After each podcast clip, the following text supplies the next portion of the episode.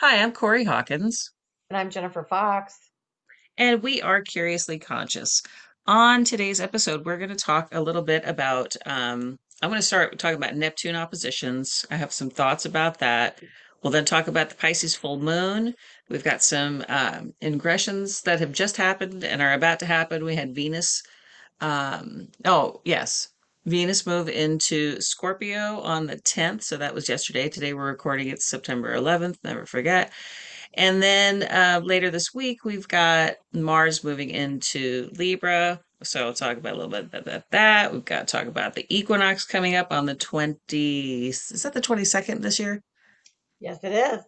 On the 22nd. And then we'll maybe touch a little bit on Mercury retrograde. So that's just a whole lot of astrological talking today. Um, let's start with the usual. How's it going, Fox? How was your week? Uh, pretty good. I'm glad that it's uh, almost over. Mm, hmm Oh I'm man, I have actually, I'm never actually, I'm actually really excited that we're heading towards fall because it's my favorite season. Same girl, same. Yeah, this is the first week in a long time that I was like, thank God it's Friday. I mean, I don't know, the pandemic is not over, but my schedule seems to be acting like, okay, it's a whole new world. Fuck, Mm. fuck, fuck. Vir- Total Virgo energy for the week. Um, yeah, my kids started school on Wednesday, and it was like I went from zero to 90. Um, uh, you know, of regular life. I had So I have all the anxiety about sending them to school. Oh, Okay, you know, it's like, is it is it dangerous for their health? Um, versus is it dangerous for their social well-being? Because I don't think they should be home and cooped up anymore. It's been way too long. They've been way too patient, but I'm concerned about them not progressing, you know, emotionally or socially, yeah. right? Um, academically, they've suffered. So it's like on the one side of the scale, it's all this this, you know, not progressing and having challenges with school versus what if they get sick and die? So it's uh, so I, I did choose to send them back to school. And there's definitely some anxiety about it on my part. And there's also some anxiety on it on their part. You know, my daughter started high school, and so she went from not being in school for, you know, a year and a half to high school. As and now she's a small fish in a big pond. And so she had some, you know, some anxiety around. It was just tough. And then on top of it, I got I had the privilege, I should not complain about this. I had the privilege of doing one of the um, natal chart reports that I do, but it was like it's a lot of work. Those reports are like 14 hours of writing. I mean, it's no shit. So it's like I went from la la la pandemic life to back to school, getting up, driving to school, driving home, driving to school, driving home, doing all the chores, doing doing all this writing, making dinner, picking people up. Like it was just like, Super wow. Virgo. Super Virgo. Yes, very Virgo, But very will, Virgo. but one thing I do want to say is that, and a lot of people don't realize this, a lot of people don't realize how much work an astrological chart takes, regardless Yeah. of how you present the chart as a, as an astrologer. Um, reading the chart, researching the chart, looking at specific aspects that might be um, something that aren't like everyday aspects. So you really can get to the bottom, re- researching the nodes and those. It's it's Yeah. for one hour of reading for a person can be a lot of research and time for the actual re- astrologer who's preparing the report, whether they do it through writing or however the delivery is. It's not, I mean, the Yes. the you I don't I have never met an astrologer who just pulls up a chart and and reads. And let me tell you what, if I'm sure they that exist, but yeah. Yeah, no, no, no. And I, if you go to an astrologer who does that, I would say save your money. Yeah. Unless they are like such a seasoned veteran. Like I would expect, you know, maybe Rick Levine could sit down and do that with a chart.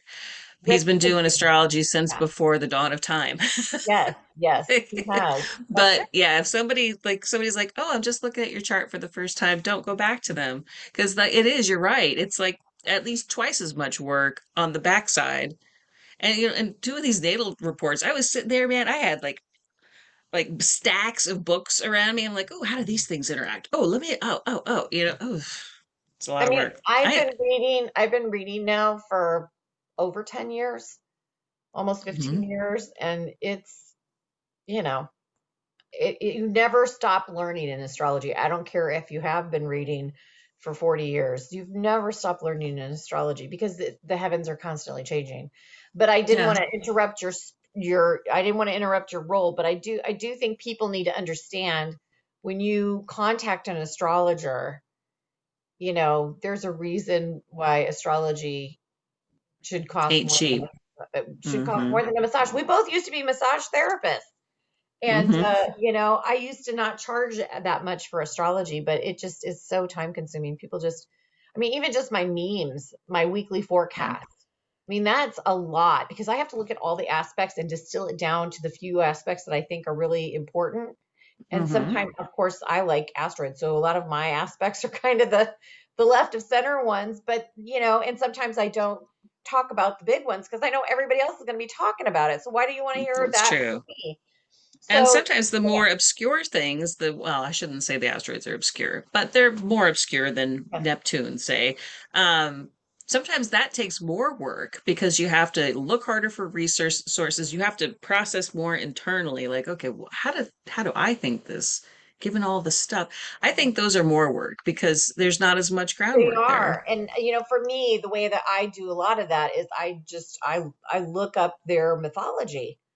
Yeah. Um, and I synthesize that mythology into the house and into the aspect and into uh, the other planets because I think that that mythology is really kind of the archetype. It's the essence of of uh, that particular asteroid or or maybe celestial object. So it it you know it's not um it's just you know it's it, and every time i read for somebody they're you know especially if they just kind of like oh uh, yeah why do you need the town why do you need the time why is the time important just like Let's have a whole class on that. like So sit uh down. okay so obviously and then then when you actually do a reading for somebody who's really kind of a newbie to astrology i think it really kind of blows them away because there's so much accuracy when you've never met somebody or know anything about them at all and Yeah. uh, you know that's one of the reasons what, that I have always been fascinated with astrology, and I keep coming back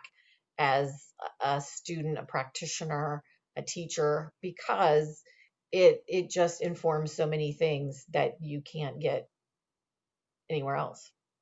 Yeah, my husband and I were talking about that this morning, and he was making breakfast, and I can't remember what he'd said, but it was something about a horoscope, and I was like, you know, I think horoscopes are crap. And actually, I'm, astrology might even be crap. I'm not sure.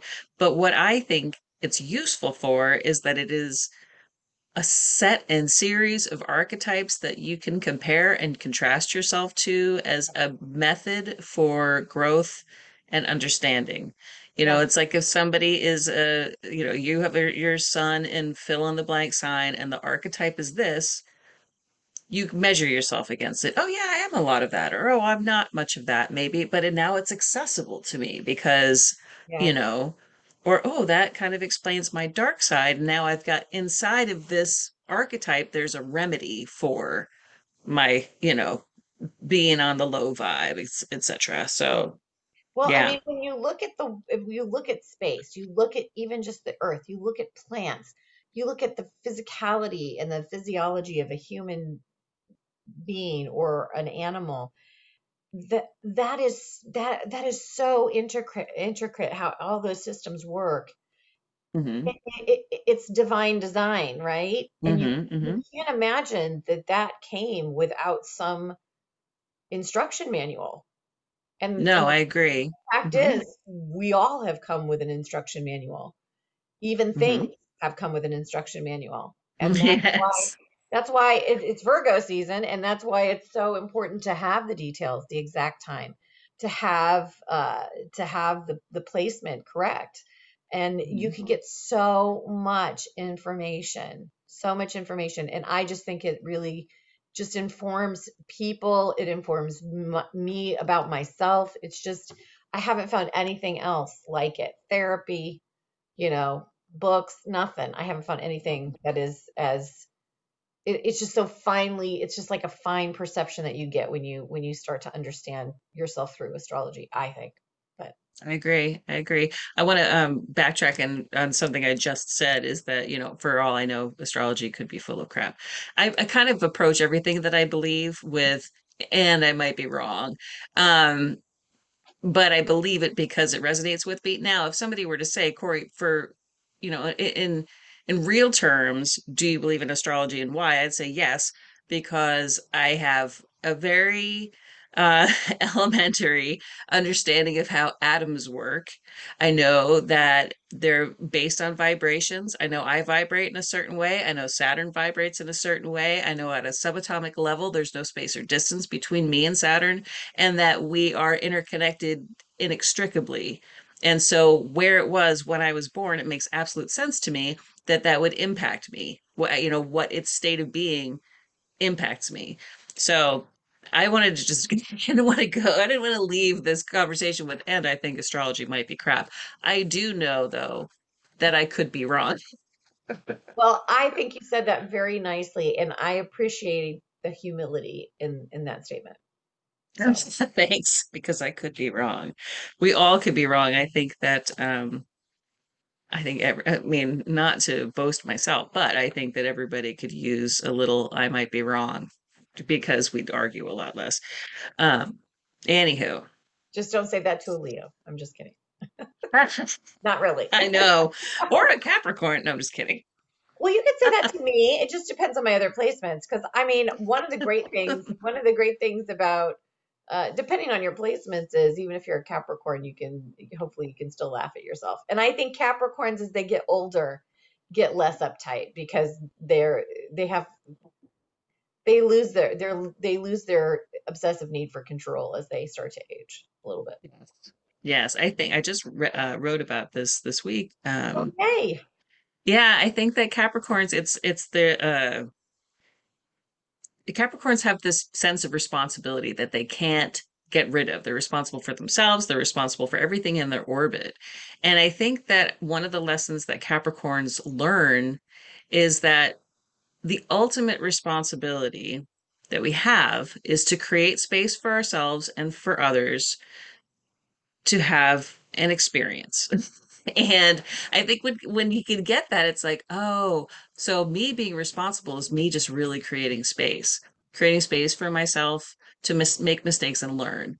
And as long as I'm learning that I'm fulfilling on my my reason for being create space for others. You know what I mean? And I was like, I, that allows them to be like, oh, I have a responsibility isn't what I thought it was. It's something yeah. else, and it's much easier. well, and harder at the same time. So anyway, that's my thought on that. All right, let's talk about Neptune oppositions. So we had a Neptune opposition. I wish I had the exact date, but I don't. It happened oh, right before the. Hold on. Okay. Oh, I might too. It happened right before the Virgo new moon. It was an opposition Yeah. with Neptune It was and Mars. Neptune on the second. Okay. So yeah, it was between Neptune and Mars. So it was about a week before the full moon. And this is the, we have another uh Neptune opposition that's happening happening. Oh, sorry. It happened a week before the new moon. We'll have another one happening with the sun and Neptune before the full moon. Shit, that gets On so the confusing. 14th. Right. The sun Neptune So 14th. Yeah. So it's next yes, I heard yes, next Tuesday. Yes. So I had heard a lot of chatter about this opposition that it was like very um want to say bad, but it was the, like the influence was really negative. Like, oh, you'll have plans that will go awry, or you know, your your intentions will be thwarted, or it's it was a lot of like Neptune ruining Mars's day, kind of. And I was like, yeah, I could see that because you know Mars is a planet of action. Neptune is maybe like, oh, I don't think so. Um, and so I could see how that would play out or occur that way. But to me, I look at Neptune and Pisces and the 12th house in general as Mhm. really um, areas of questioning. So, um, you know, Pisces, Neptune, the 12th house is where we house our um our subconscious mind and our connection to spirit. And I really think these areas in our charts what's in your 12th house, where is Neptune, where is Pisces. These areas give us like a a glimpse of the man behind the curtain sort of. We think our whole chart is like, you know, defines who we are, etc etc et cetera, et cetera. But really, what drives us is our subconscious mind and our connection to spirit. When we experience those things positively, we identify with them. So when our ego is like, yes, I like that, that's who I am. But there's all that shadow side of our subconscious mind and our spiritual evolution that we keep hidden in Pisces. We keep hidden with Neptune and we get keep hidden in our 12th house, right? So when we have these Neptune oppositions, I kind of see it as like, especially with, with the sun coming up, when we have oppositions, it gives us a chance to clearly see something ahead, like across the room from us. Do you know what I mean? It's not next to us, it's not Yeah. over in the corner, it's across the room from us, and we can have a clearer vision of it. And I think like Neptune opposed Mars gave us this opportunity prior to the Virgo new moon to say, What are you doing? Is this really what you want to do? Why are you doing this? So it's like the questioning of our actions. Do we want to? Where's this coming from? Is this what you want to continue to do? What do you want to do? Right. And then we have this Virgo new moon Fine and Virgo. perception. Fine perception. Yeah. So can I just ask? Uh, so I just want to say something. Um, so Yeah, yeah, yeah. I I have Neptune at the 29th degree of Scorpio in my 12th house, which makes me psychic AF. Yes. And I love it. I've always been interested in the mystical. I had imaginary friends. I see things. I've I've had encounters with many people who have passed from this realm and are hovering somewhere in the in between. And it's never scared me. It's always fascinated me. hmm That And makes sense. people, I always think when people are all like, oh, Neptune, blah, blah, blah," I think it's because their placements are really challenging for them. And when you Right. have an opposition with the sun in the in the main chart or, you know, Mars, I mean, I think Neptune, uh, you know, opposing Mars is like super psychic. I love it.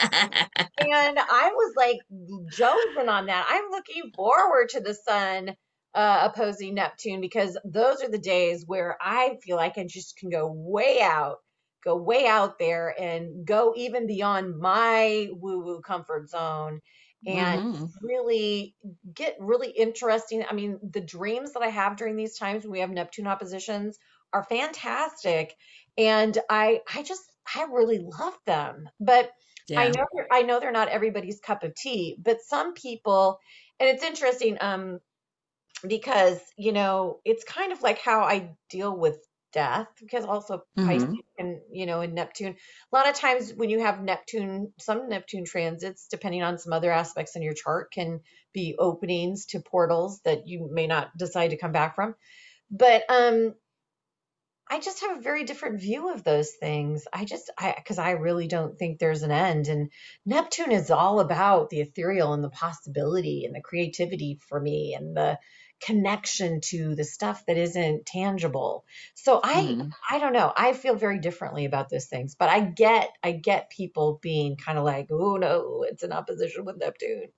No, it's going to create illusions and delusions and addictive behaviors. And it's like, but there's, I can see why that would be so, because a lot of times Neptune, Pisces, 12th house is all stuff that we don't want to face. Yes. Or, or they shake our reality. When you find out that you know you think you're something and i think especially with this Mm. um sun Yeah. neptune Yeah. Ego. uh opposition yeah it's like you, when you think you're something and you're so solidly something and you find out that there's a chance that you've actually programmed yourself to be that way that you aren't actually that but it is your subconscious mind it's your traumas you know what we were talking um we don't need to get into it we were talking about claustrophobia earlier and i had um In a private conversation.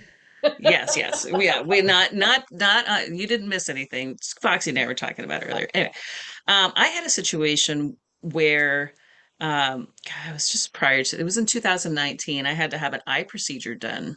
Oh, And other than, you know, it wasn't a huge procedure. It wasn't you know, it wasn't a huge deal. But it's the first thing I've done other than go to the regular eye doctor in forever. And you know, I had eye surgeries when I was a kid. When Mhm. I was very young, I think the first one that happened, I was about I was less than a year and a half old. So I Oh, wasn't really verbally communicative. And it was traumatic. Like they would put my arms in paper towel rolls to keep me from being able to touch my eyes. And I oh, joke now that that is the reason I don't change the toilet paper roll. I'm like, I'm traumatized by paper towel oh, rolls. I'm such an asshole. Anyway, but so I went in 2019, I had this procedure done, and it was the first time somebody has really come at me with, you know, uh, instruments and they had to touch my eye and I freaked out. I and mm-hmm. then I'm like, I'm sorry, I don't even know why I'm doing this and blah blah blah. And like the tears are falling from my face. And you know, and the guy who was great, he's like, it's not uncommon for people who had pre-verbal eye, you know, procedures to respond this way. It is your trauma response. trauma. Yeah, trauma response. Right. So it's like when we find out that we have these trauma responses that affect us every day. They affect us in our communications, and we're so like sure that this is who we are. Finding out we're programmed, it's I mean, it's like, oh shh, like how do I undo that? And how, it like opens up a whole can of worms for people, and it makes them question Well, reality I mean, if you put it in simpler terms, because this is where I thought you were going to go. That's not where I thought you were going to go with that. But Oh, like when you find out, like, you know, when you're seven or eight and you find out that Santa Claus is your parents, I mean, that is like, yeah, it's like, what the, f- what the fuck? yeah, I should have known that. I should have known that. It yes, was just there were the signs. All the signs were there. It's yes, kind of yeah, it's kind of like that. And I think there are some people who have really strong Neptune placements. They don't want like if somebody call if somebody proved to me tomorrow that astrology was crap, hmm yeah, I would be I would be that would like that would just put me like into vertigo and like just send me spinning. Just send me yeah. spinning, I'm a you know? Pisces, so I, it wouldn't affect me. I'd be like, that's okay. I'm still gonna believe it.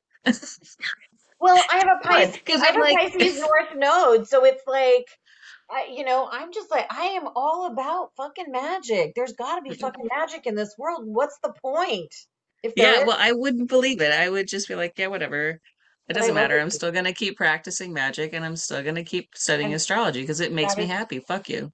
that's what I love about you. That's why I love you, Corey, Corey Hawkins. Well, that's why it's easy for me to say, and I might be wrong. It doesn't matter. I enjoy it. I Yes. like having And you these know, thoughts. think I like it. that is so true because if you know, it's it um so earlier when we were talking about claustrophobia, it was because I had a PET scan yesterday and I am terribly claustrophobic and the having the scan itself wasn't the issue. It was going into the machine that was an issue for me. And Right. um like Corey, I just tears were just pouring down my face. I wasn't crying or I wasn't hysterical or anything but just the the stress of being in a tube for 25 minutes with my hands over my head and i mean you know i've i'm 50 some years old i i mean i it it just it, it shattered me. It shattered Yeah. me. And i'm even having those conversations with myself in the tube. You are a grown fucking woman jennifer. You know? Pull yourself you to together. pull yourself together you know? It's just like and i'm like trying to like i'm like literally like putting my head up against my arms, uh, the sleeves on my t-shirt, trying to like wipe my tears so nobody can see that I'm I'm I was having such a uh yeah I was. I was having a trauma response, Yeah. and it, it's that out- that out of everything that procedure was so difficult for me because of the tube and just Yeah. the tube. So it's just you know it it it just goes to show you that it's all about how you perceive and receive things and you know if you if you love neptunian experiences if you love getting high if you love you know doing ayahuasca journeys if you if you love doing shrooms you know you might have more of an affinity towards neptunian oppositions than the average bear Yeah, that would be me. I love me some Neptune and Saturn. I I uh, think for now this, sometimes Saturn I can deal with Saturn because he he he's he's one of my rulers, but yeah, sometimes Saturn yeah, he he, he's a oh, little bit Saturn. he's a little bit much. Well, I shouldn't say he is. I would I would say Pluto's the one who's really kind of honking on my my parade right now. But I know. Pluto needs to roll on. At least get out of Dang, I know, I know he's going retro, he's going direct pretty soon, but anyway, we're getting off topic, but we will talk about him in depth when he goes direct in a couple of weeks. Yeah, yeah. He, I'm not going to talk about him while he's retrograde. I don't know if that will go well. Yeah, Um, so I yeah. say all that to say this. I think that moving into the the Pisces full moon, jeez, I keep getting confused about all this. With after having this um uh Oh, Sun uh, yeah, Sun Neptune op opposition, it will be a good thing. And let's see, is it just two days after that? The sun's going to be trine Pluto. So it's like beautiful energy for asking yourself one day, like, hmm, it, am I really that? Is that really who I want to be? Why would I, why am I that way? What else can I be? Transformation of the psyche. Yeah, yeah. And Yeah. then you got that Pluto coming in and being like, yes, here's the energy to, you know, here's the, and here's the Haven't remedy for that. haven't you ever had that though, Corey? Uh, like through my life, like I've had those experiences, even as a kid, where I'm like, what is it really like to be Jennifer? What what is what is she about? I've like literally had those conversations in my head like I, I don't I don't know that this is who I am. I think I might be somebody else. Yeah. Yeah. Yeah. No, I, I, I, I have had that experience. And I think if people, I think too, you know, with like looking at the collective energy, the rubber's hitting the road as far as trying to get back to normal now. Now that school has started across the country, you know, businesses are opening back up much, much, much more, much, much more. And then um, you got people going back to work. It's like, you know, we've kind of gone through the t- the tube coming out the other side, and now we get to go like, oh shit. I mean, maybe I don't want to work in an office. Maybe I want to find a job from home, or maybe I like having my kids home for for school. Maybe I'm going Yeah. to homeschool. Um, You know, my so friend yeah, I, my friend and I were ahead. talking about this the other day because she picked me up from the hospital and um about the fact of, you know, things are getting things are actually worse than they were before And, and we're just moving forward like nothing's in a lot of states. And I I said, you know, I just don't think people can dial back to full lockdown anymore because it it was so harmful in other ways. Yes, And it, I I even with the danger of being out in public, I'll wear my mask, I'll I'll wash my hands, I'll sanitize, but I still want to go to TJ Maxx and go shopping. right. And I'm No, willing, I need, I, it sounds crazy, but I'm willing to risk my life to live a normal life. I understand that. I do understand that. Um, my my biggest concern is well my kids you know if it was just me it would be one thing and i and i and and i do agree to some extent with like hey do we got to do what we got to do we got to we got to wear masks you got to you know, try to create some distance got to wash maintain you know take all the precautions that we can but at some point you know something's got to give because we can't we can't do this forever that we know for sure um, and I also think at this point, if we tried to dial back to lockdowns, it would be a political shit show. There'd be protesting, there'd be violence. It would be bad. So we we Absolutely. can't I just we think, can't. and there's so many psychological impacts that I don't even think we understand yet of of that time. Yeah, I think a lot of people, there's child abuse is up, uh, spousal yeah, abuse is up, you know, addiction is up, crime is up, random acts of violence are, up. I mean, people can't handle being in the tube. Um, yeah, and I'm one of them. And I remember when I was facing cancer the first time and they wanted me to do chemo and radiation and I was like, okay, I need to know numbers. Like how how you know how much of this is how like what's the percentage of my risk if I don't do this? And I said, right. what is the impact to my immune system if I do do it? And when they started talking to me about the numbers and percentage points, I was like, yeah, 20% that's not enough for me. I, I can't irrevocably damage my immune system for the rest of my life for 20%. I'm willing Yeah. to gamble. I'm willing to gamble with 20%. Yeah. Those are Yeah. my odds. I'm willing to gamble. And I feel like that's kind of reminds me of where we're at now.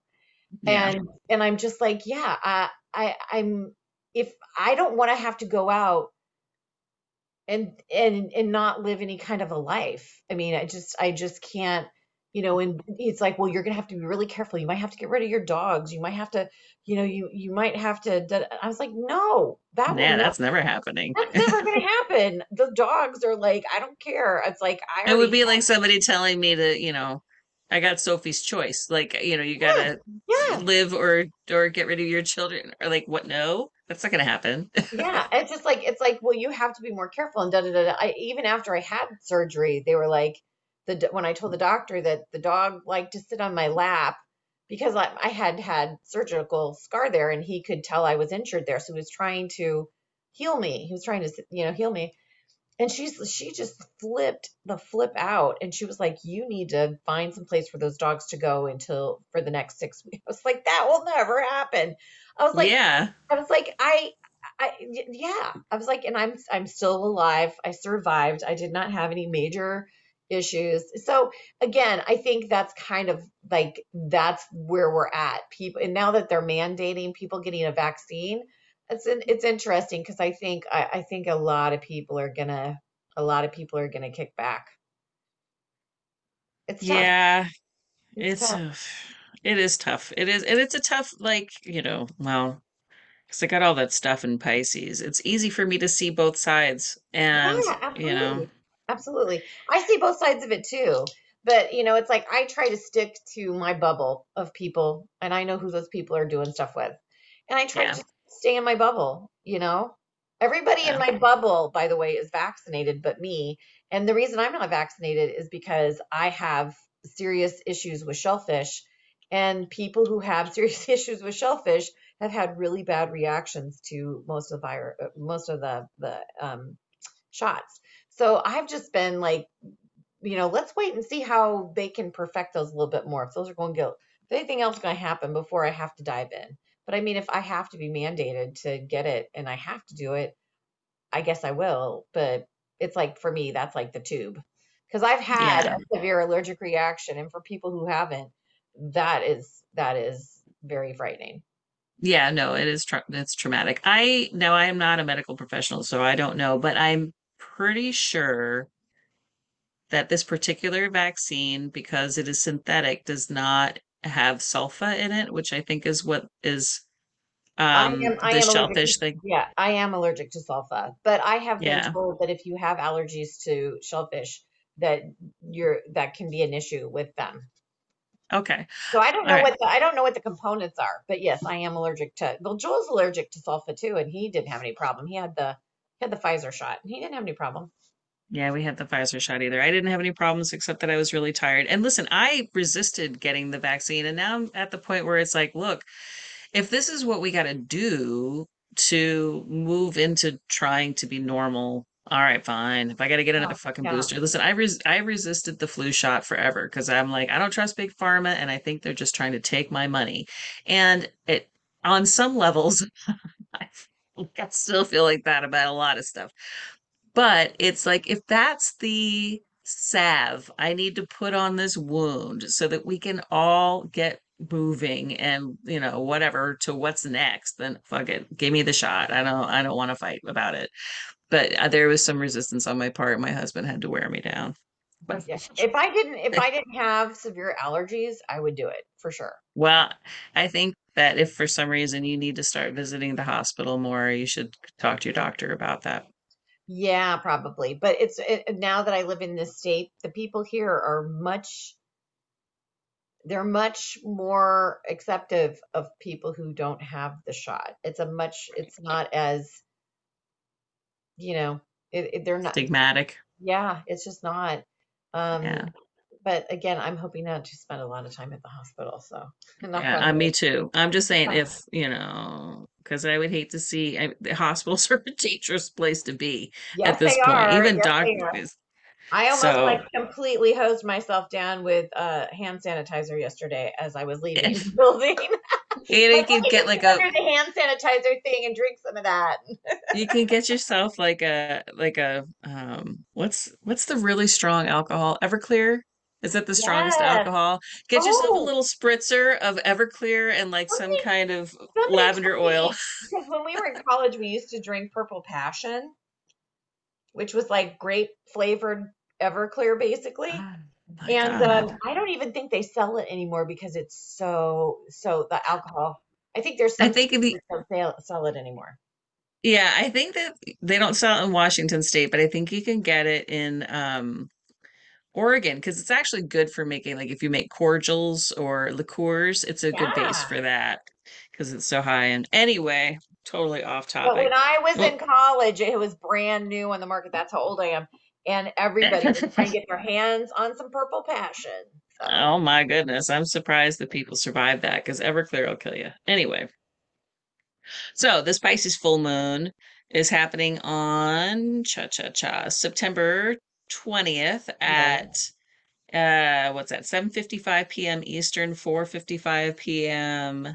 Pacific at 28 degrees and 13 minutes of Pisces. Yes, I think it'll be an interesting uh an interesting little little full moon. Um you know full moons are for giving thanks and um for releasing things and for harvesting things. It's for endings, completing cycles. Pisces, as we've said today, is about, you know, it's your subconscious mind. It's about um, your connection to spirit. It's about your dream state. Uh, all of the nebulous stuff is all Pisces ruled. Um, so, you know, I think as far as an expression of this particular full moon, especially with that Sun Neptune opposition that's happening earlier in the week, then we've got the Sun Pluto trine, and then during the full moon itself, there's going to be um, kind of loose sextiles with Pluto and Neptune and the moon and Pluto. Um, I think it's really open um, energy to release and redefine. Um, so that's what I'm going to be doing. I'm going to write a letter to uh to Neptune. Oh, I love it. I love it when you do that. I, yeah, I think that I'm going to incorporate that into uh, all my at least my full moons. And you can tell him Um, from me that I I'm will. really, Jennifer I am says not hi. forgiving him for raping Medusa. I'm just saying. Oh, okay. Wow. Um, Yeah. you know, I, you, Medusa's my girl, and I'm really pissed at him about that still. you know, you know, these these these these gods all lived in a time with of different rules. Ugh, I know, but I still, whenever I think about him, not that I don't like Neptune, but when I think about him, I'm just like, just my Oh my. God. You know, you know my friend Tony, the Frail Strega. Um, Yes. we were having having cocktails. Hi, Tony. Uh, we were having cocktails last night, just kind of talking about, you know, I don't know how we are talking about. It must have been like back in the day conversation, like, so, oh, remember when? I think we were talking about our grandmothers for some reason. And Mm. then the conversation progressed into, you know, remember back when our grandma grandmas watched their shows, the soaps, you know what I mean? I got to watch my programs. And, you know, talking about the soap operas that we watched with our grandmas, the ones that Tony still follows. I'm like, oh my God, Tony. Once they started abducting, the aliens were abducting people and they had demonic possessions on the soap operas, I was like, okay. I didn't know that is, happened. You know, the, the when yes. it really when it really broke off for me, because my grandmother my grandmother used to watch ABC, whatever was on ABC, guy uh uh General Hospital. And I remember there was one storyline where there was some evil dude and he sent diamond dust over the city of whatever city they were in, Port Charles. And um, I only know this because my grandma used to watch this at lunchtime. And um, and froze the entire city in time with diamond dust. And I was like, okay, that's like that's like a lo- that's like a storyline right out of a freaking comic book. Okay, Yeah. Yeah. This is getting, shit's getting weird. Um, that was yeah. funny. But I did love my my other grandma used to watch a different channel, and she used to watch Days of Our Lives, and there was a character on there, and her name was Calliope Mm. which you know she's like the goddess of frivolity or something and she i remember one time she had like she had like toilet earrings like toilet bowl earrings and she could flip the lid up it was very cool Oh my God. Uh, yeah, that does sound pretty cool. Um, but anyway, so the the whole focus of our conversation was talking about how, you know, the Luke and Laura, I think they're from General Hospital, how they were like the at love affair. Laura. But the how they got their started was pretty much like rapey. Like he, you know, oh they were attracted to each other and, and like maybe she kept spurning his and then he finally had to overcome her and and like physically like pluto overpower like her. pluto and um and persephone Yeah, and sh- and then she fell in love with him though. Bec after it's like well a it's lot of like people what the think fuck is that that? persephone was digging some of that bad boy crap that pluto was throwing down i'm just saying It, it could be, it could be. But anyway, so talking just about the whole rape culture of it all. It's like, yeah and you know she's love like that. like that and Well, they she just started. Li and stuff like that too oh, yeah, wow, yeah, and yeah. So the whole rape culture nature is is really. Hmm, gross Anywho, I'm gonna I'm gonna let you talk to Neptune about that. I'm gonna have my own conversation. I'm not gonna bring up Okay. Don't bring it up. Medusa. No. Don't bring it mm-mm. up. Okay. It's like, you know, it's like uh, the holiday dinner where Corey has to bring up old shit. I'm not, I'm just not gonna. I'm not gonna. Um, I love it. but yeah, so I will be writing a letter to Neptune and um probably looking at um maybe writing a letter to my past self about the things that I'm ready to give up now, about, you know, my stories about myself that I've told that have become clear Yeah. to me that are garbage. It's like, well, how do I get them gone finally? It's like, you know, just acknowledging that they're there sometimes isn't enough. So maybe going through the process of writing it out and throwing that in the fire and being like, okay, I'm not that anymore. Now I'm this. I'm fully stepping into the Yeah. next. What's next? Yeah. Well, I mean, if you think about it, they say that, you know, you've got osteoblasts and osteoclasts, and the osteoblasts are constantly tearing down the bone, the clasts are building the bone, and every 10 years you turn over a new skeleton. So why would we think that we can't be different? And that's why I hate the cancel culture because Mm, it's like you can't I don't think you can judge people on one thing they do. I mean, honestly, if it's horrific, obviously there needs to be some some recompense for that. But Or if it's pervasive, it's yes, it's one yes, thing. It's like they one. show a pattern of, If yeah. they're a mhm, serial killer, then you've got to probably believe them if they're showing you that that's their thing. But Right. but I think that just judging people off of one thing they do, especially in the world we live in now where everything is recorded and photographed and it's like, you know, think of all the ornery stuff you've gotten up to in your life and it's like if uh, if somebody was like following me around with a camera i mean you know not Yeah. life is not a reality show even though Right. we tried to be, pretend that it is so if everybody had to follow somebody around and that that lends itself to neptune as well which is all about the illusion because those shows aren't real anyway and nobody Right. nobody if you know you're being filmed you're never going to be completely natural on camera it's just not even possible No. mm-mm. Mm. the ego the ego gets in the way right and so i don't know i think i i i actually really i really love this because this moon is going to be conjunct my neptune and i'm really looking about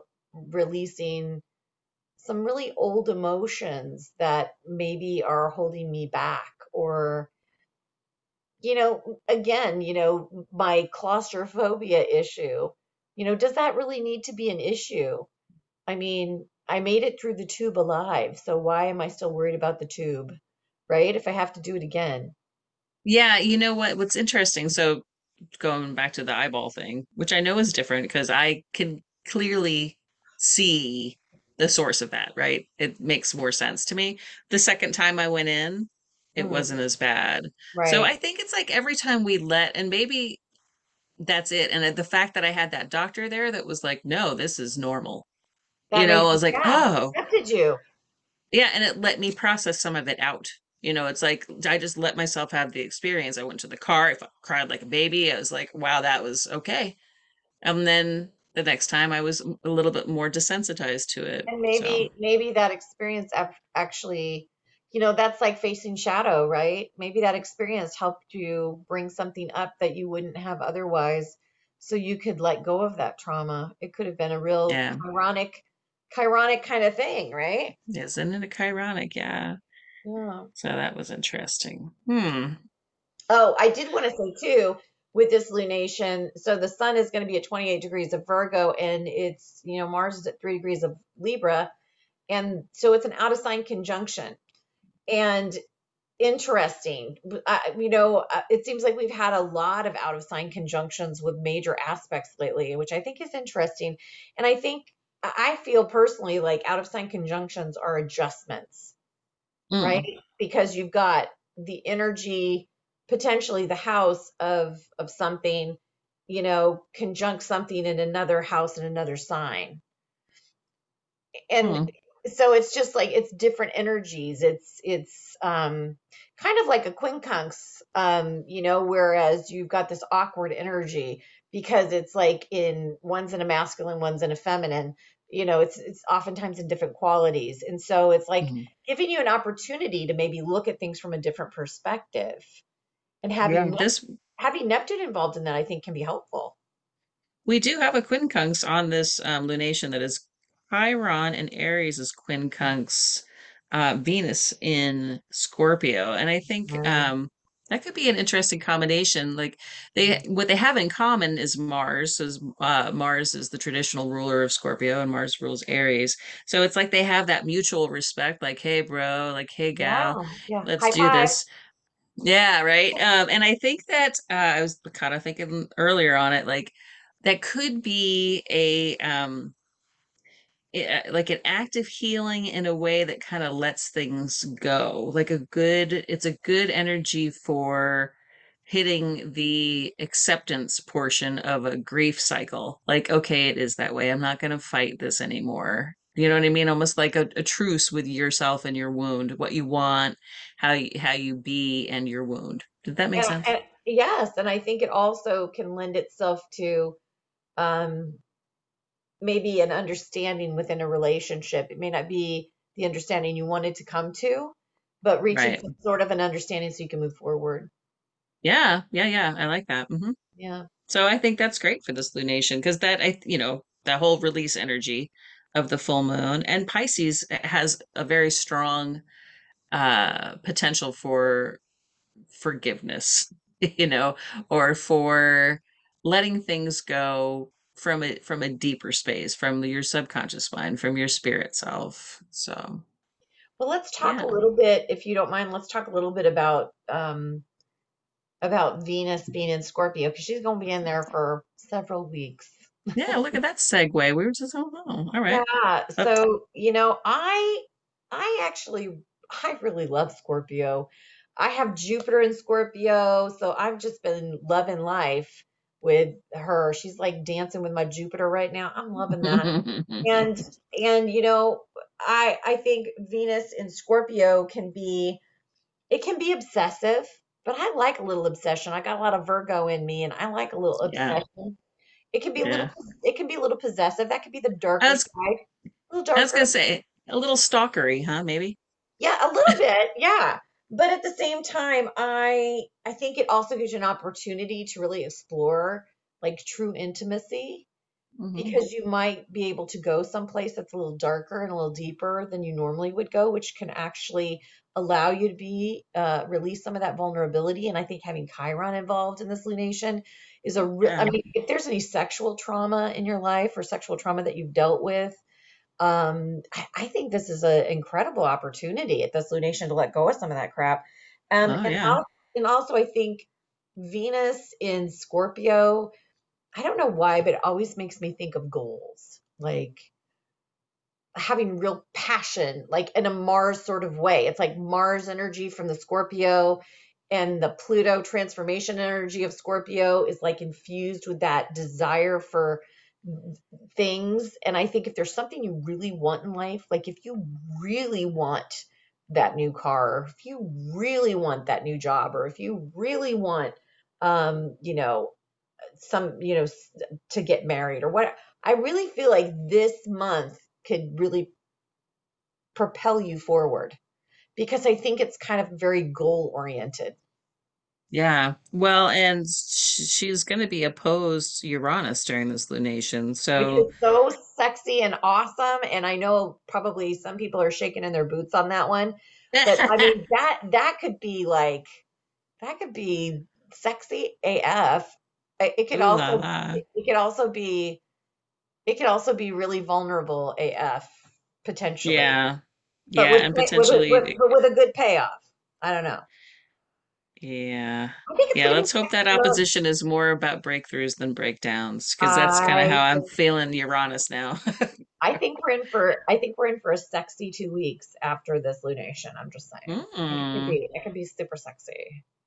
wow. Wow, wow. Well, good for it.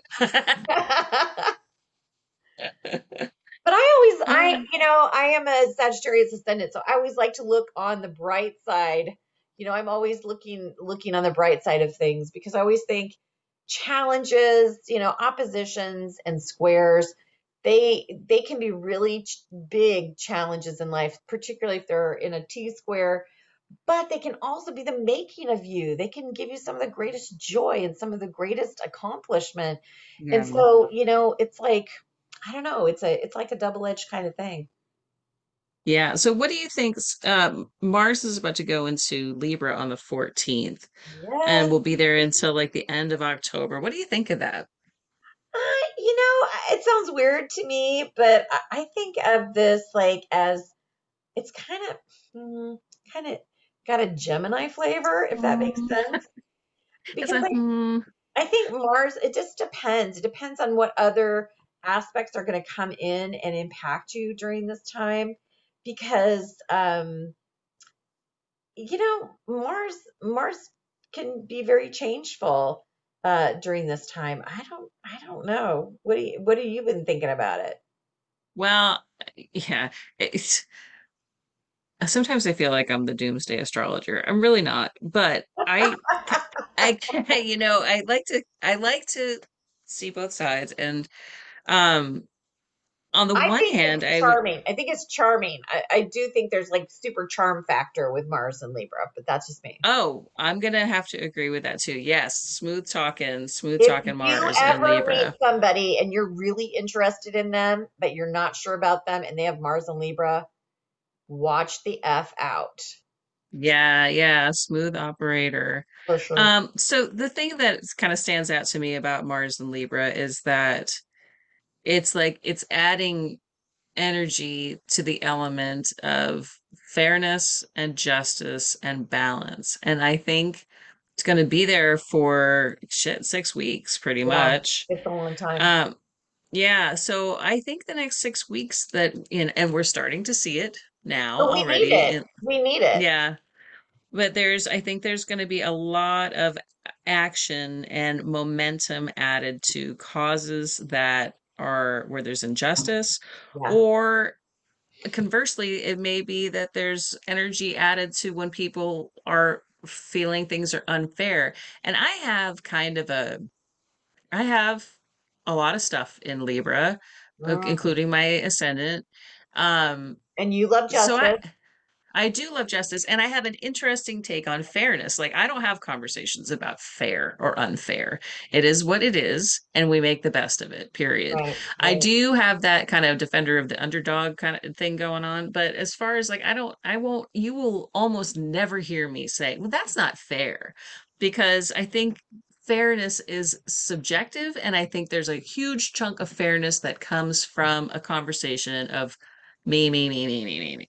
So I you know, like ah, but I think that so throwing that Mars energy into oh fair or unfair is fighting words. Like I can see that I, as there's going to be But I think it's gonna be I think it's gonna be balanced fighting. let's hope so. Like That's what I, I'm I I'm hoping. I think and I think I feel like when Mars is moving through Libra that there's more of a balance between the man and the everyman. Uh, yeah, let's hope so. Let's hope so. I'm I sure that's so. going to be brought to And the I think if there isn't, I think if there isn't, then you know stuff's gonna stuff could turn violent very quickly. But that's something you always have to assume with with Mars wherever he's at. Yeah. But I also think he's charming AF in Libra, and I sexy as, as you know, sexy as you know, whatever.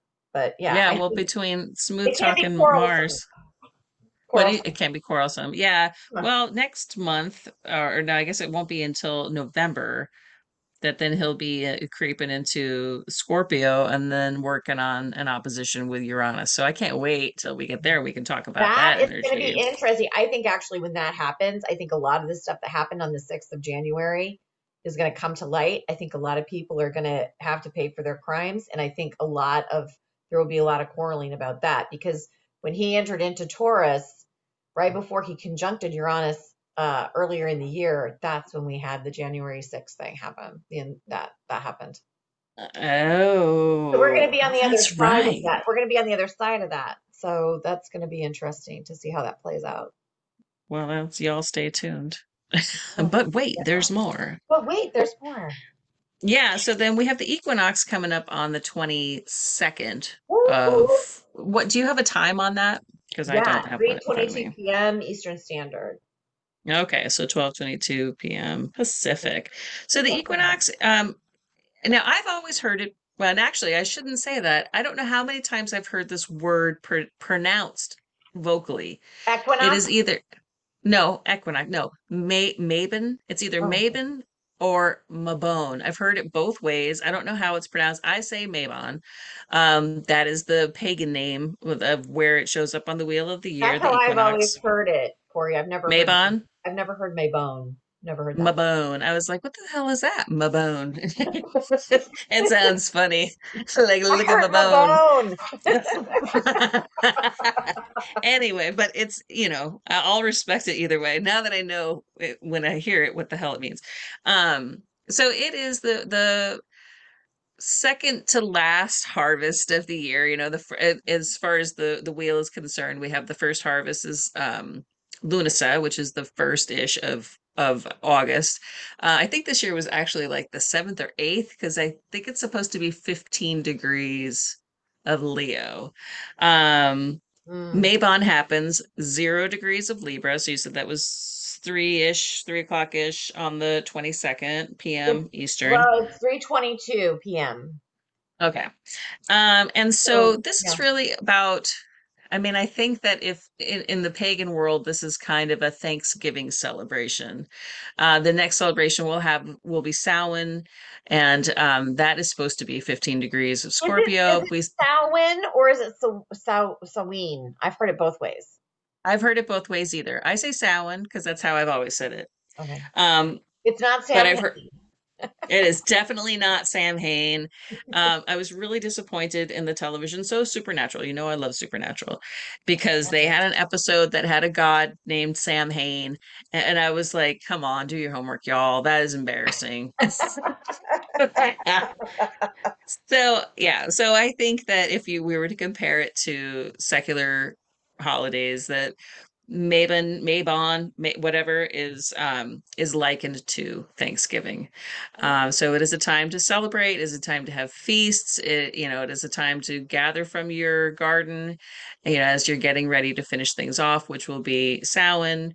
Um, and that's is like the it, it's like, you know, Samhain is like supposed to be the New Year's for the pagan wheel of the year, but pagans have like four New Years. And it's amazing. And I really like it too, because it's like if you think about uh Samhain to the um is it the spring equinox Mhm. is Ostara.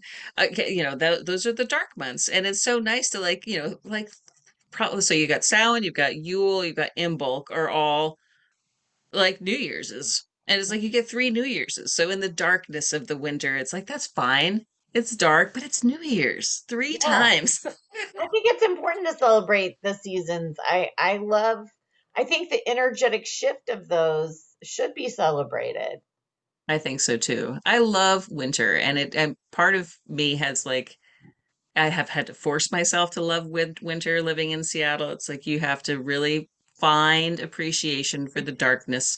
So You have to find Yeah. it is gray and it is, but you know, at the same time, it's like I, it didn't take me long to figure out why Se Seattle is considered an intellectual city, or at least it was when I first moved here. I'm not sure if that would be the case now, but it's, it gets dark. What do people do? They listen to the radio, they read, they stay in, they go inward. It's a lot of hermit energy. So you've got to really embrace that hermitude. There's there's beauty there. It's not easy though. Um, but Most yeah, to have an master's degrees, most master's degree per capita in Seattle of any place in the world. yeah, because there's for six months out of the year, there's nothing to do but think. Yes, that's true. And I think it can be really, I think the depression isn't just from the lack of sunlight. I think the depression also can be from people who aren't willing to go inward and do the work.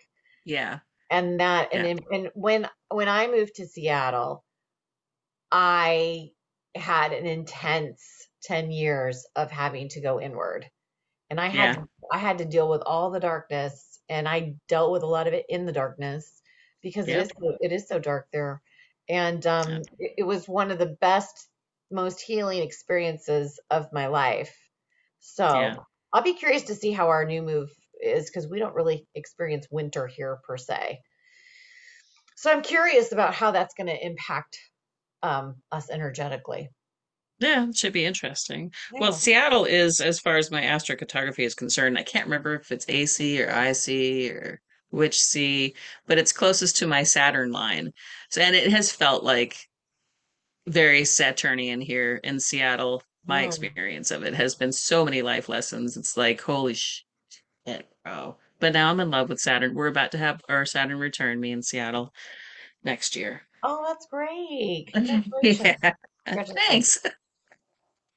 So anyway, so that's, you know, the equinox. We're looking at the equinox chart here. Tell me what you see. Anything good? Well, it's interesting because you know I love asteroids. So um Psyche Psyche is going to be in a mystic rectangle Oh, I with see uh that. with uh Mercury and Libra at 24 degrees. Mercury will be not uh retrograde. We're going to talk about Mercury retrograde here in a sec, but Mercury's not going retrograde till uh 4 days later on the 26th. And then Mercury is uh is trining down to where is he? He's down to Jupiter retrograde at uh 23 hmm degrees of Aquarius and then over to Eris and Hecate. Wow, that's a hmm lineup. Eris and Hecate are going to be within 2 degrees. The moon is going to be at 21 degrees. So that is that's a hellacious lineup in Aries. So we've got the moon at 21, Hecate at 22, Eris at 24, and then coming back up to to Psyche. So let's talk a little bit about a mystic rectangle. Mystic rectangle is made up of two sextiles can, and then two trines, which make a rectangle. And then there are two oppositions within the inside of the rectangle. So Psyche is going to be um, opposing Jupiter, and then Mercury is going to be opposing the Moon, Hecate, and Eris. And hmm so, you know, that's really about balancing like some harsh energy with some overly buoyant energy and like really, you know, kind of all the stuff that Corey's been talking about. It's like, who, who are we really? I think this is a really kind of a nice little, um, you know, after dinner nightcap to the full moon in Pisces because it's kind of like here's Neptune, you know, really stirring the stuff.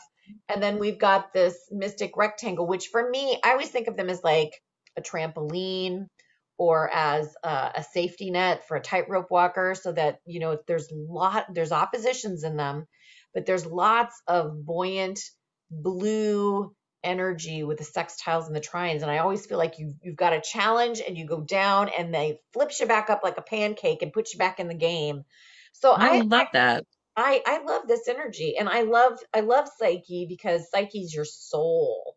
And Psyche's moving through Leo. So this is really about, you know, just like the things that you love. It's about romance and it's like, you know, Psyche's about your soul and and Psyche was married to Cupid who's the god of love. And so it's really like what do you love now? Yeah. What do you Well, and Leo now? rules the heart, and Leo is about your ego. So it's like also there's that energy uh, adding to the question of like kind of who am I? Your psyche and your ego meet up. Which one do you want to express? And how can I love those parts of myself?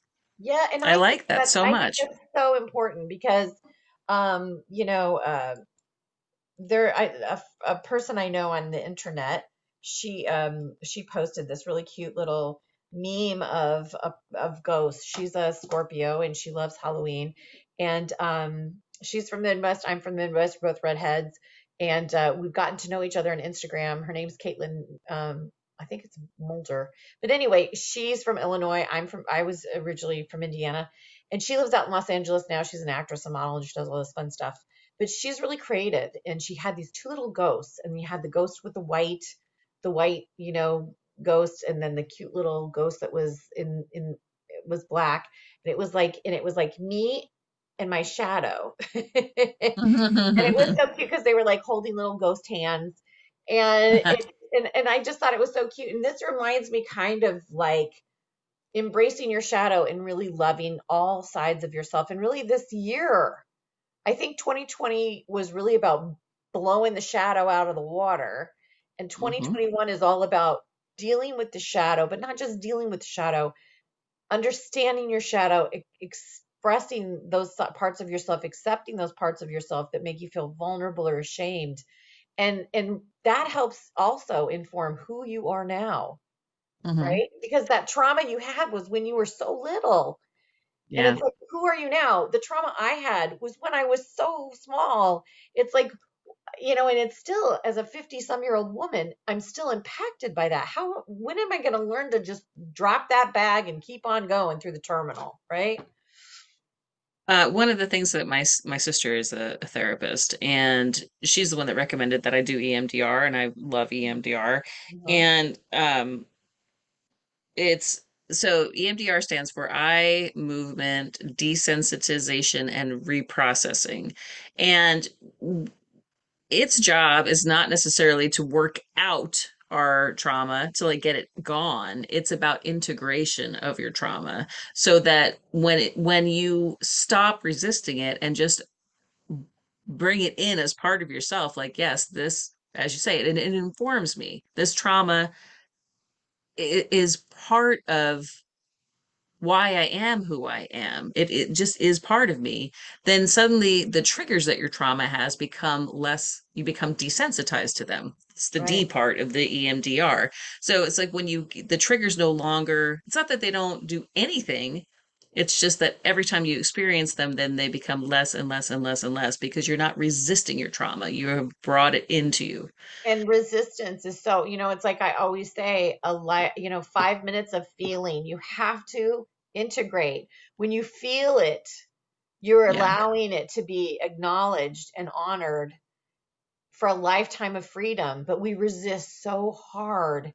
We resist so hard to our own detriment. And, you know, I do it, everybody does it. And it's like hmm it's that awareness. I think this this is really a great cycle of time. I think this month is going to be a really challenging month for a lot of people, but I think it's a really wonderful opportunity to really take a look at your fears. We've all had to face some serious fears and find out why that's traumatizing us, experience that emotion and integrate it so that you can move forward hmm and re- release what you can. But if you can't release it, then don't be ashamed of it. Don't don't Right. don't hide it. Don't feel bad about it. Understand that yeah, this is this is this is a challenge for me and you know, that's okay. It's something I mm. carry with me and when I'm ready to let go of it, I will. Yes. Yes. I agree.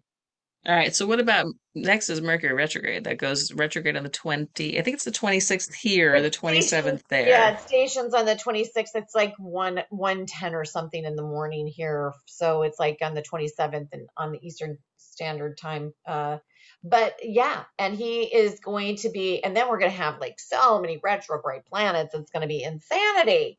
But yeah, he's going retrograde until the 18th. So he goes direct the day after Jupiter. And maybe on the Okay, West. Coast, it might be the same day.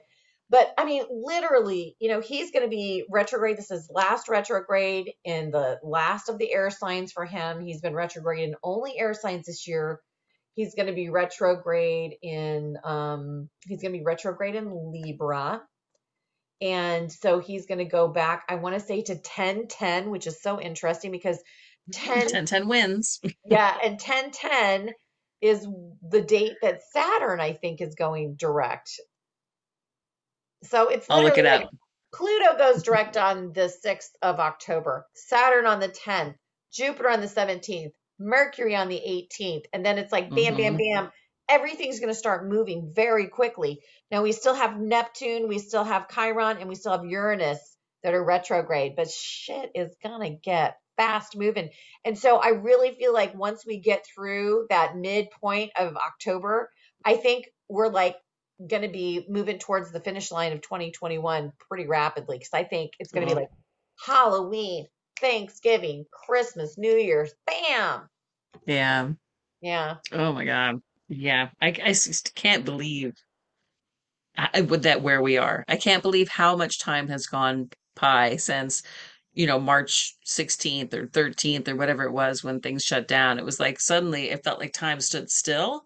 And then boom, here we are, a year and a half later, like, whew, like I, I just got shot through a portal. And in the moment, it felt like I was there forever. And now I'm like, oh, it was just yesterday. It's crazy, crazy time stuff going on. Yeah. Yeah. I think the timelines for sure are speeding up for many of us, slowing down for some of us. Um, and I think the I think the velocity, like the changes in velocity of of time and space, I think it's a lot for people to handle in their energy fields. And I think that's why a lot of people are checking out. A lot of people are checking out through Neptune. a lot Yeah. there's a lot of people that are not dealing with the shadow, right? Not dealing with the shadow. And you know, like I said, five minutes of feel for the lifetime of freedom. It's it's a it's a amazing trade-off, but a lot of us aren't willing to make it because holding on to that pain is familiar and comfortable, right? Yeah. hmm It's something that kept us safe a really long time ago and probably doesn't serve us any longer, right? Well, hopefully this Mercury retrograde cycle will help with that too. I agree. I think it will. I think it will. And I Yeah. think Mercury in Libra is all about finding your balance. And hmm we're going through it now because he's moving through Libra. But then when he goes back through Libra, we'll have an opportunity to really take a look at that stuff. And this is about relationships. Remember, Libra rules the seventh house, right? hmm And it's about relationships to other people. And also, it, it also impacts the relationship to yourself because he's across he's across from Aries, right? Libra's across from Aries.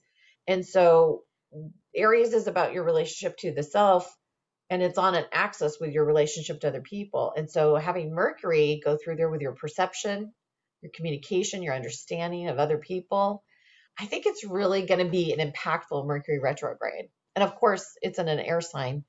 Um, I just think it's really going to be an impactful couple of like the next six weeks, I think are really going to be impactful.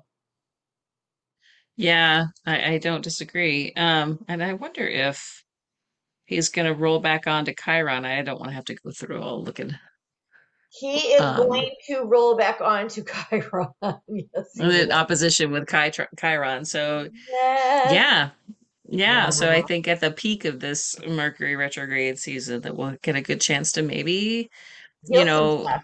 Heal some stuff. yeah, and to in a in an effort to restore balance, you know, Yeah. or to be able to access the things that we want, you know, because Venus is about what we value and how we value ourselves. So that healing may be like, oh, I just healed a little bit, and now I'm from a more harmonious, balanced standpoint, able to pursue things that I think I want. Or, yeah, I like that. I like that energy. And I, and I really, I really hope that because at this equinox, Mars is going to be conjunct the sun. Um, Mm, I really hope that, and also Medusa's in there too. So they're kind of in a, a little stellium up there with the sun at zero degrees of a Libra. You've got Mars at five and Medusa at nine. Medusa is transformation through fear, and Medusa mm, is opposing Chiron. So I do, mm. I do think there's a tremendous opportunity for some serious healing um, for the collective at this time. Yay. I, I say that reluctantly, like, well, that sounds kind of heavy, but Yeah, I think yeah. we're up for it. We're up to it. It'll be great. We've been in training for this for a while, so I think I think it's going to be good. I'm excited. Yeah, I am too. I'm like apprehensive. It's, you know, I'm so my kids, like I said, they went back to school. My daughter experienced a lot of anxiety, so then I like my anxiety quadrupled because I, you know, I just want them to be happy. Happy. Yeah, I just, just want them to be enjoying life. So when they suffer, I suffer tenfold. Um, but while they were at school, I gotta say it was like I I oscillated between being like, oh my God, I hope they're okay, please don't get COVID and die, and oh my God, it's so quiet, thank God. And then the, my next breath is, but don't count on this, Corey, because you never know how things are gonna go. It's just like shit. I feel guilty, I feel happy, I feel anxious, I feel all the things. So I don't know. I'm excited Maybe, about what's maybe, there. maybe Ah, these, maybe these emotional gymnastics are allowing you to find your new balance, your new Lib- Libra balance. Maybe. you know what? I'll take that. Yeah. Yeah. I'll take that. Yeah. Yeah. All right. Yeah. I don't want to discount that though, Corey, because I can only, I mean, I don't have babies, but if I had to send my dogs to school, um, I would be like, I would be terrified. I mean, I know it's not really impacting animals, but it, it- I love these guys. And if something happened to them because I had to send them away from my home, that would be devastating. Yeah. Well, there's there's a lot there too, because it's like um, you know, I got a lot of stuff in Capricorn, so I feel responsible for everything. And that's part of my trauma is taking responsibility f- for everything. Right. Um, so, you know, it's like And don't don't discount that you've got Pluto, even though he's retrograde, he's just like he's just been bulldozering your moon for yes, ever, time. Yeah. forever. Um, yeah, it's it's you know, feeling like, okay, if if I were a better mom, then my kids wouldn't need to go to school because they would be able to have all the things. I could just provide it to them and keep them safe. It's just, you know, That's and I know that at least I'm not alone. I know, I know. I understand that, but don't tell my subconscious mind. So, anywho, I'm doing everything that I can do to keep them safe. You know, I'm spending way too much time in my car driving them to and from school because I don't want them in the little plague bus. Um, you know, they they wear masks, they they shower, they know the the hygiene, good hygiene. It's like they're both vaccinated, which freaks me out a little bit, but it's like, do I feel safer? Yeah, I do a little bit. If there's long-term effects, we'll deal with them then. You know, what am I gonna do? But ugh, I Well, hate I'm it. wishing you, I know, I'm wishing you guys all the best and the kids Thanks. the kids as well. And selfish Corey is really happy to have some quiet time so I can do my writing and my work, and I'm really happy. And I shouldn't feel selfish about it, but I do. Damn it, I'm working on it. We're all a work in progress, that's for sure. hmm And the journey hmm doesn't end. You know, I always I always remember when I started working in the workplace and there's always somebody older than you has authority over you or is like a manager to your manager. There's always somebody who you have to go through. And I kept thinking, I can't wait until I'm that person. But it never ends. There's always somebody else. Always. that's true. That's true. Yeah. I, I don't know how I would feel if I actually got into the position of being the extreme overlord. Uh, I I I was a vice president uh at, at one point in my career and which is I, I really really worked hard for that. And then when I mm. got there, I just did not enjoy it. I did I not was like, what was it. I thinking? Yeah. And so when I Mm, took a step back, I took a step back, consciously took a step back to a, a lower position, to a director level position. And I still I, I resent that when people talk to you like, you know, because it's like I used to be vice president. I don't need to take your crap. But I realize that that structure is there for a reason, and I can understand that there are a lot of challenges that that person has to deal with that I know I used to have to deal with too. And I don't have to deal with those yeah. things anymore. So it's like water off my back. Yeah, whatever. Sorry, pal. So it's like I don't have to take this job home with me. That's your job. So have fun Yeah, that. yeah, yeah, Enjoy that. yeah. But it's nice because then you can bring that perspective of being like, but I understand your position, friend. Yeah, yeah. But you're still a dick. Don't tell me what to do. Listen, I respect you, but Yeah, but now I'm twist at that interesting gap in life where the people who are becoming the overlords are younger than me, and that is oh. that is an interesting perspective to to have because there's Yeah, part I of know. you thinking, yeah, you have the authority, but you know what? Um, better hope that works out because if not, Yeah. you know, good luck with that. Listen here, youngster. Yeah, I had a friend once that was significantly younger than me, and she was always like, "But it's not about how much time you've been here, it's about your experience." And I'm like, "Yeah, I get that, but also it's about how much time you've been here." There's a lot to be said for the accumulation of wisdom. Anywho, on that note, True, but in an astrological sense, one of the things I always tell myself, particularly when I'm reading for someone and they, you know, spout off some some ridiculous, you know, philosophy that they've come to on their own because they're so intelligent at such a young age, um, you realize that is part of their journey, and mhm, those, uh, you know, they will come into aspect, astrological aspect that will hone them and change them and mold them and shape them and give them new experiences. And so sometimes it's kind of like when you're a parent, I'm obviously not a parent, but I see my friends do this all the time with their kids, young kids or even adult children. And it's just like they just have to figure that it's just something they're going to have to figure out for themselves. I've given them all the mm-hmm. tools, but then sometimes you just got to let them experience that because that's part of their path. yes. There's been of, lots of times my passage. Yeah, lots of times with my oldest, he was like, "Why can't why can't you tell, you know, I need you to explain this to me. And it's like, I, I can't. You have to have ex- some experience before you'll even remotely understand. Like, I, I can't explain it to you. You have to have the experience. But he's such a Buddha child anyway. He was always got like a little baby Buddha when he was little. Yeah. He's he's a he's a very pie. he's a very wise old soul in a young man's body, I think, maybe. Well, he's got that water trine with his moon, sun, and rising. So I, which I'm like, I'm so sorry. I'm so So sorry. Good luck with that. yes, but he's he's he's delicious. I will say that. He's a he's a delicious soul. He is a little pumpkin. Yeah. Well, all right. Is there anything, anything before we close?